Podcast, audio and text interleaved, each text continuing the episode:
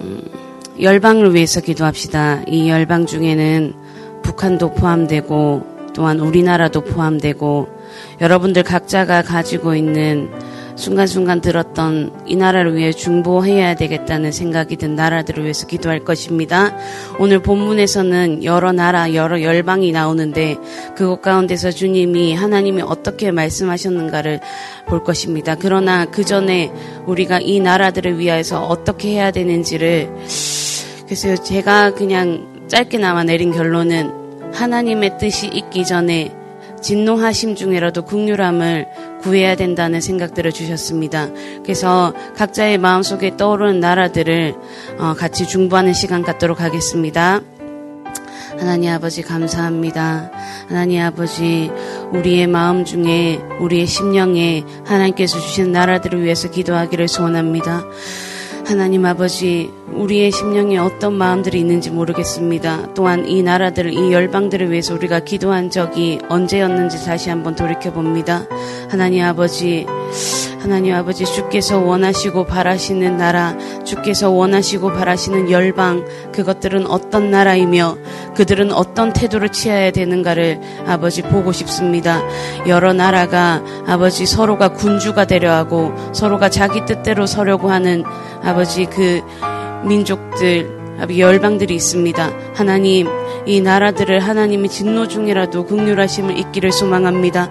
자기의 뜻대로 서고 하나님의 나라를 무너뜨리려고 하는 자들이 되지 아니하기를 소원합니다. 하나님의 뜻을 회파하는 자들이 되지 아니하기를 소원합니다. 하나님 우리 가운데 오셔서 하나님 아버지의 마음을 더욱더 부어주시길 소망합니다. 하나님 아버지 함께하여 주시옵소서 내가 품지 아니한 나라 내가 생각지도 못했던 나라 아버지 그 가운데 아버지께서 원하시고 바라시는 나라들이 설 수 있도록 허락하 허락하여 주시옵소서. 진노 중에라도 국류를 잊지 말아 주시옵소서. 하나님 아버지를 원합니다. 아버지 함께하여 주시옵소서.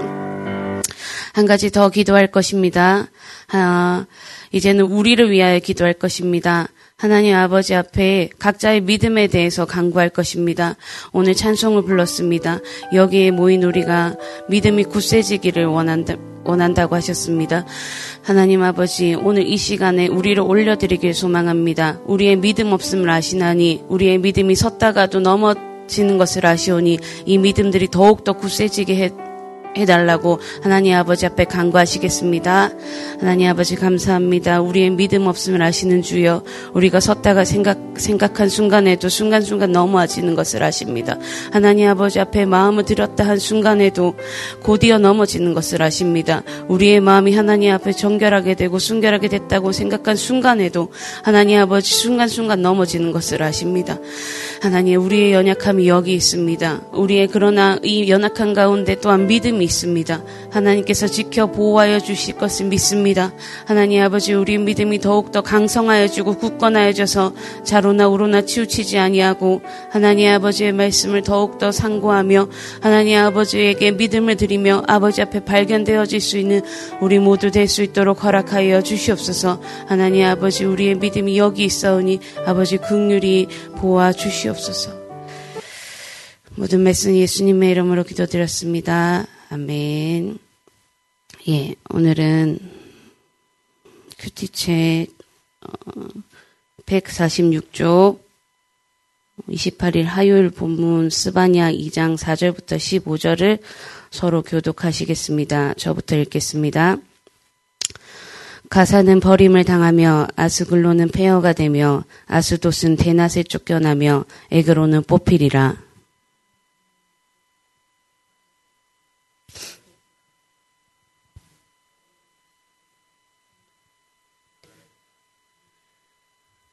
해변은 풀밭이 되어 목자의 움막과 양떼의 우리가 거기에 있을 것이며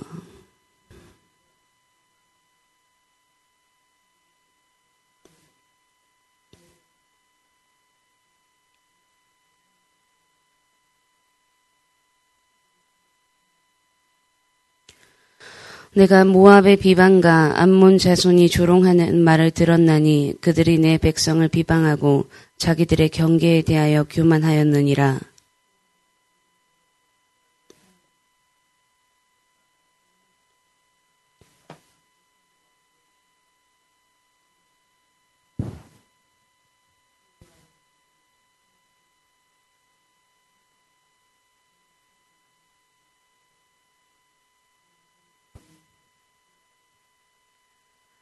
그들이 이런 일을 당할 것은 그들이 망군의 여호와의 백성을 해방하고 교만하여 졌음이라.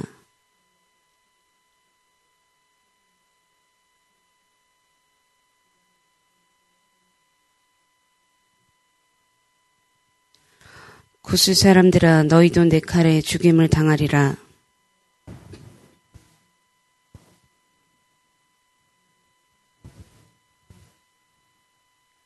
각종 짐승이 그 가운데에 때로 누울 것이며 당아와 고슴도치가 그 기둥 꼭대기에 깃들이고 그것들이 창에서 울 것이며 문턱이 적막하리니 백항목으로 지은 것이 벗겨졌습니다.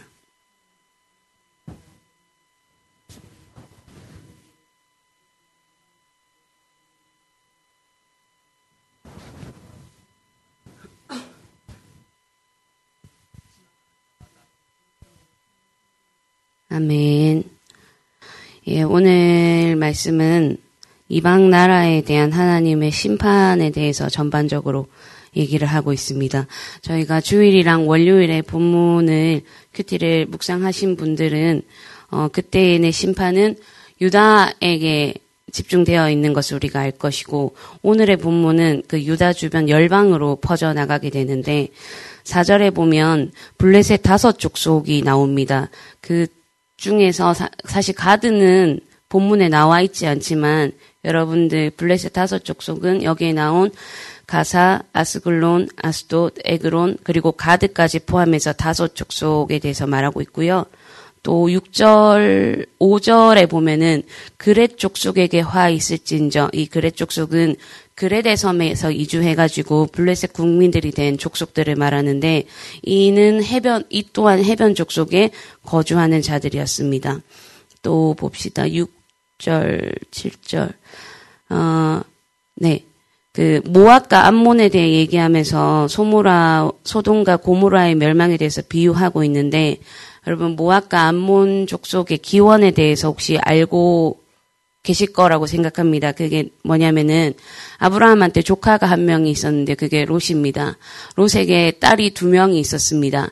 그 딸 두 명하고 어, 롯하고 롯의 아내하고 그 소돔과 고, 소돔 땅에 하나님의 진노의 불이 이렇게 임해서 임하기 직전에 이 가족들이 빠져나가는데 그래서 창세기 19장 37절을 읽어보시면 제가 읽어볼게요. 큰 딸은 아들을 낳아 이름을 모압이라 하였으니 오늘날 모압의 조상이요 작은 딸도 아들을 낳아 이름을 베남미라 하였으니 오늘날 암몬 자손의 조상이었더라. 그 롯이 아브라함의 조카이긴 한데 아브라함으로부터 점점 멀어지잖아요. 멀어지고 또 하나님으로부터도 점점 더 멀어져 가서 어, 악이 만연해, 아, 악이 만연한 소돔에 거주하게 됐어요. 그랬더니 여호와께서, 하나님께서 말씀하시기를 여호와께서 또 이르시되 소돔과 고모라에 대한 부르짖음이 크고 그 제약이 심히 무거우니 라고 하시면서 아브라함에게는 롯에 대해서 이 소돔 땅에 대해서 어떻게 할 것이다 미리 말씀을 해주셨고 우리가 그 본문을 잘 알고 있습니다. 그래서 하나님의 심판이 도래했을 때 그 은혜 가운데 롯과 그의 가족들이 도망을 쳤는데 롯의 아내는 뒤돌아봐서 소금 기둥이 됐고 두 딸과 롯이 굴에 거하게 굴 가운데 거주하게 되는데 이 딸들이 아버지로 말미암아서 후손을 잃을 헛된 생각을 했어요. 헛된 생각을 하고 두 민족을 태동하게 됐는데 그게 아까 읽었던 창세기 19장 37절의 말씀입니다. 다시 한번 읽어 드릴게요. 큰 딸은 아들을 낳아 이름을 모압이라 하였으니 오늘날 모압의 자손이요 작은 딸도 아들을 낳아 이름을 베남미라 하였으니 오늘날 암몬 자손의 조상이었 자손의 조상이었더라. 어, 그렇습니다. 그래서 이 모압과 암몬이 어, 뭔가 특정적으로 계속 이들을 뭐 이렇게 직격타한 것이라기보다는 이스라엘이 출애굽해서 가나안으로 향해 가고 있는 가정에서 이스라엘을 계속적으로 지속적으로 괴롭혔어요. 괴롭혔는데 이들이 이들은 아, 이스라엘이 어려움을 당하거나 약해질 때마다 어김없이 이스라엘을 대적하거나 비방하거나 조롱했다라고 성경 전반에 걸쳐서 얘기를 하고 있습니다. 어, 또한 12절에 한번 볼까요? 구스 사람들아 너희도 내 칼에 죽임을 당하리라. 그 다음에 또 아수르 여호와가 북쪽을 향하여 손을 펴서 아수르를 멸하며 니느웨를 항폐하게 하며 사막같이 메마르게 하리니라고 말씀하고 있습니다. 그 우리가 질문을 여기서 또 하나 던질 수 있어요. 왜 그러시는가? 하나님이 이들을 왜 치시는가에 대해서 질문을 우리가 던져볼 수 있죠. 그리고 거기에 대한 답은 또 나와 있어요.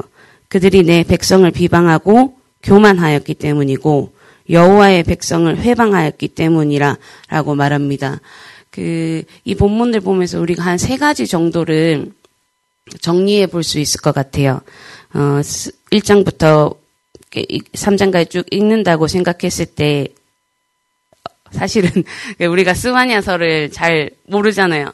저도 잘 모르는 모르는데 뭐 안다고 하면 스바냐 3장 17절 말씀 은혜롭게 아, 찬송 은혜롭게 잘 부르고 하는데 지금 또 이렇게 기회가 와서 공부를 열심히 해봤죠. 공부를 할 기회가 돼서. 그랬더니 1장부터 3장까지 쭉 읽었, 몇 번을 읽었을 때 하나님께서, 어, 보여주시려고 하는 게 뭘까라는 거를 좀 해봤을 때 한 세 가지를 정리할 수 있어요. 첫 번째, 하나님의 심판은 하나님의 집에서부터 시작된다. 그 초두에 서두에 제가 말했잖아요. 그게 주일이랑 월요일 날 큐티 본문을 묵상하신 분들은 알 거지만 그때는 유다 족속에 대해서 계속적으로 맹렬한 어떤 심판을 하고 계신 것을 알고 있습니다. 그 베드로전서 4장 17절에 보면 이런 말씀이 있어요. 또 제가 읽어 볼게요.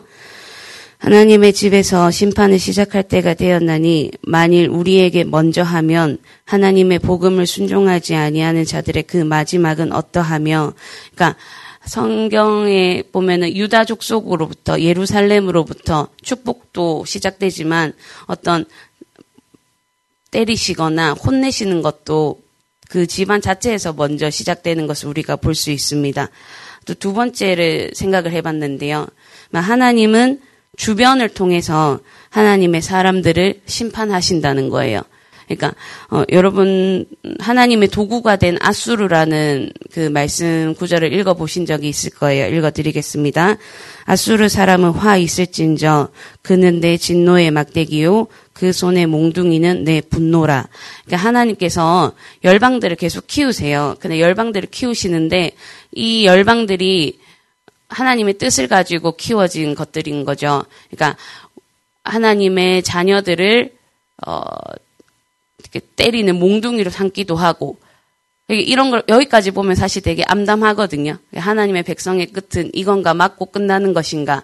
근데 마지막 하나의 결론을 한번 내보는데 셋째로 종국적으로 하나님은 겸비하고 정결함으로 나아갈 그리스도인들을 찾으신다라는 말씀을로 정리를 해보고 싶었는데 스바냐 1장부터 읽어보다가 2장 어, 사실은 이 본문은 제가 생각할 때는 제 짧은 식견이지만 제가 생각할 때는 스바냐 2장 1절부터 시작되어야 될 것 같다라는 생각이 들었었거든요. 우리가 앞장으로 넘겨서 143쪽을 한번 읽어볼까 합니다. 큐티 본문 있으시면 다 같이 2장 1절부터 읽어볼게요. 어, 아, 2장 1절 143쪽이고요. 읽겠습니다. 수치를 모르는 백성아 모일지어다 모일지어다 명령이 시행되어 날이 겨같이 지나가기 전 여호와의 진노가 너희에게 내리기 전 여호와의 분노의 날이 너희에게 이르기 전에 그리할지어다 여호와의 규례를 지키는 세상의 모든 겸손한 자들아 너희는 여호와를 찾으며 공의와 겸손을 구하라. 너희가 혹시 여호와의 분노의 날에 숨김을 얻으리라. 아멘. 그 조금만 읽으면은 이 본문은 수치를 모르는데 백성아 백성아 모일지어다 하는 거에 보면은 유다 민족, 유다 족 속 예루살렘만을 얘기하는 것인가라고 생각을 할 수 있는데 3절에 보면 세상의 모든 겸손한 자들아라는 것을 볼 수 있습니다. 그 이 모든 겸손한 자들은 하나님의 은혜와 자비를 구하는 자들일 거고 하나님의 계명과 규례들을 지키는 자일 것입니다. 그래서 겸손한 자들은 단순히 유다 백성 가운데만 있는 게 아니라 이방인이나 유다 백성이나 그 혈통과 상관없이 우리 중에서도 하나님을 간절히 기대하며 겸손히 공의를 행하며 하나님의 명령을 지키는 자를 찾는다는 것을 우리가 알 수 있습니다. 어, 요렇게 정리를 한번 해봤을 때, 그러면 우리가 추구해야 되는 방향성, 우리가 추구해야 되는 정신은 뭐냐? 하나님 을 찾는 자들이 되어야 되겠고, 하나님에게 겸비하고 정결함으로 나아갈 수 있는 사람이 되어야 된다라는 건데, 사실은 남은 자가 된다는 것은 말처럼 쉬운 거는 아닐 것 같습니다. 남은 자가 된다고 할 때에는 이 모든 지리한 가정들, 그리고 열방이 분노하고 서로 싸우며 우리 믿는 자들을 괴롭게 하는 시간들을 반드시 지내야 된다라는 것이겠지요. 그래서 스바냐라는 이 익숙지 않은 본문 구절을 보면서 스바냐라는 선지자는 히스기야의 4대 손으로 알려져 있어서 우리가 그렇게 왕이라고 추측한다면 왕손으로 왕족으로 알고 있는데 이거를 보다가 스바냐라는 이름의 뜻을 알게 됐습니다. 스바냐의 이름의 뜻은 여호와께서 숨기신다라는 그런 뜻이라고 합니다. 처음에 읽었을 때는 여호와께서 무엇을 숨기시나 여호와께서 당신의 뜻을 숨기시나 이렇게 생각을 했는데 몇 번을 읽고 또 조사 뭐 공부를 하는 가운데 하나님께서 진정으로 숨기시는 것은 하나님의 진노의 날에도 그의 극률하심으로 인하여 숨길 자들을 하나님께 겸비하고 정결하며 예비함으로 나오는 자들을 숨기신다라는 것에 대해서 알게 되었습니다. 어, 스바냐서에 제가 그냥 짧게 읽었 던 짧은 지식으로 이해한 키워드는 남은 자와 숨기워지는 자라는 것입니다. 그래서 우리가 체감상으로 잘 못 느끼고 있긴 한데 결론적으로 우리는 말세를 살고 있고 더 점점 말세로 향해 가고 있습니다. 이방 나라들이 얼마나 크며 우리가 알지 못하는 크고 강대한 나라들이 얼마나 많으며 나라가 아니더라도 우리 주변에 있는 주변인들은 얼마나 잘 성장했으며 눈으로 볼 때 얼마나 잘 갖추었으며 또한 얼마나 컸기에 믿는 자들을 어, 핍박하거나 또한 종교적으로든 정치적으로든 많이 묶는 것을 보게 됩니다. 그러나 이것은 하나님께서 허락하신 것이지 그들이 가진 내력이나 힘이 아니라 하나님의 시간에 하나님의 뜻대로 흘러가는 것이라는 것을 우리가 알 수 있습니다. 그래서 정리, 말씀을 정리하자면 결론적으로 우리가 취해야 될 것은 세 가지의 결론 가운데 세가, 세 번째 거를 크게 염두에 두면서 기도했으면 좋겠다는 생각이 듭니다.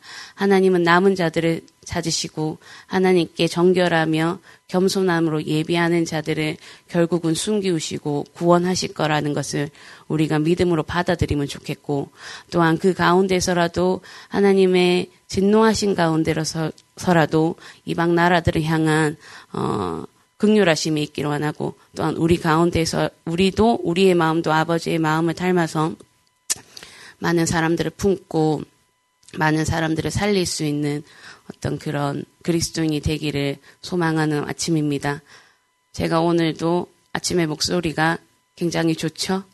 잠을 못 자고 빨리 일어났습니다. 아, 웃자고 하는 말이지만 11월 한 달 네 번을 한 이 복역의 때가 끝나고 어, 아, 그렇습니다. 주께서 오실 때에 우리의 복역의 때가 복역의 때라고 하면 좀 이상하지만 그 날이 끝날 때 우리가 정말 기쁨으로 하나님이 예배하고 또한 경배할 수 있을 거라고 생각합니다. 그래서 5분간 여러분들이 생각하는 스바냐서 여러분들이 여러분들에게 주시는 스바냐서 묵상하시고 기도 시간으로 만나 뵙겠습니다. 네. 사랑하는 자들아 죽게는 하루가 천년 같고 천년이 하루 같다는 이 한 가지를 잊지 말라. 주의 약속은 어떤 이들이 더디다고 생각하는 것 같이 더딘 것이 아니라 오직 주께서는 너희를 대하여 오래 참으사 아무도 멸망하지 아니하고 다 회개하기에 이르기를 원하시느니라. 그러나 주의 날이 도둑같이 오리니 그날에는 하늘이 큰 소리로 떠나가고 물질이 뜨거운 불에 풀어지고 땅과 그 중에 있는 모든 일이 드러나리로다. 이 모든 것이 이렇게 풀어지리니 너희가 어떠한 사람이 되어야 마땅하냐. 거룩한 행실과 경건함으로 하나님의 날이 임하기를 바라보고 간절히 사모하라. 그 날에 하늘이 불에 타서 풀어지고 물질이 뜨거운 불에 녹아지려니와 우리는 그의 약속대로 의가 있는 곳인 새 하늘과 새 땅을 바라보도다. 아멘. 우리 한 가지를 기도하고 각자 개인 기도 시간을 가질 것입니다. 어, 우리가 연수가 참 짧은 인간들인데 하나님의 날이 오는 것에 대해서 이 짧은 기한에 하나님께서 오시기를 혹은 한편으로는 하나님이 오시는 것을 사모하기보다는 그저 이 날들을 살아가는 모습들을 보게 됩니다. 저는 개인적으로 하나님은 왜 이렇게 더디 오시나 라는 거에 대해서 몇 번씩 생각하곤 합니다. 이 짧은 인생을 살기 이렇게 힘든데 빨리 오시면 좋겠다라고 생각하면서도 내가 주가 빨리 오시기 위한 일들을 하고 있기는 한가? 나의 마음은 어떠한가? 그저 나의 안위와 나의 빠른 끝맺음을 위해서 주님이 오시기를 고대하는 것은 아닐까라는 생각을 하게 됩니다. 하나님은 오래 참으신다고 했습니다. 왜? 하나라도 멸망시키지 않기 위해서 오래 참으신다고 했습니다. 우리가 해야 할 일들은 이것인 것 같습니다.